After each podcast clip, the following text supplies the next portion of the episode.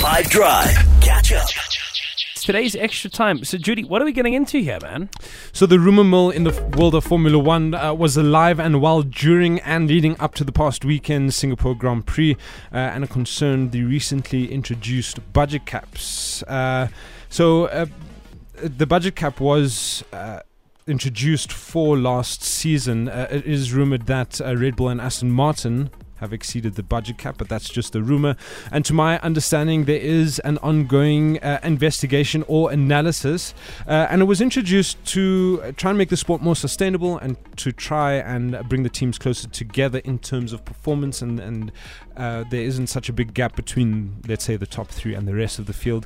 Uh, the FIA is set to make the financial analysis public later this week, but in the FIA regulations, they list penalties.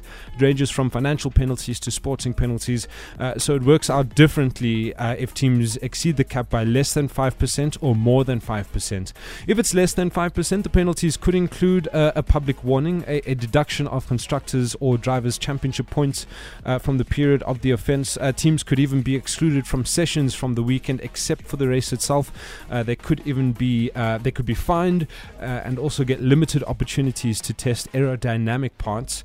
Uh, they could also receive a reduction of the budget cap for the following season. And if a team exceeds the cap by more than five percent, it's looked at uh, a bit more seriously. There are similar repercussions, but with heavier consequence. Uh, there like heavier fines, increased uh, points deductions.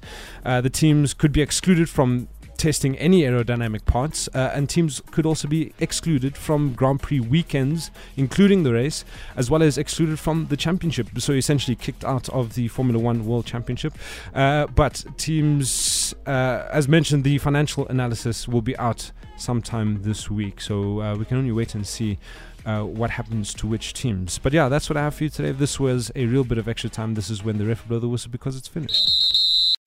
Catch up from some of the best moments from the 5 Drive team by going to 5FM's catch up page on the 5FM app or 5FM.co.za.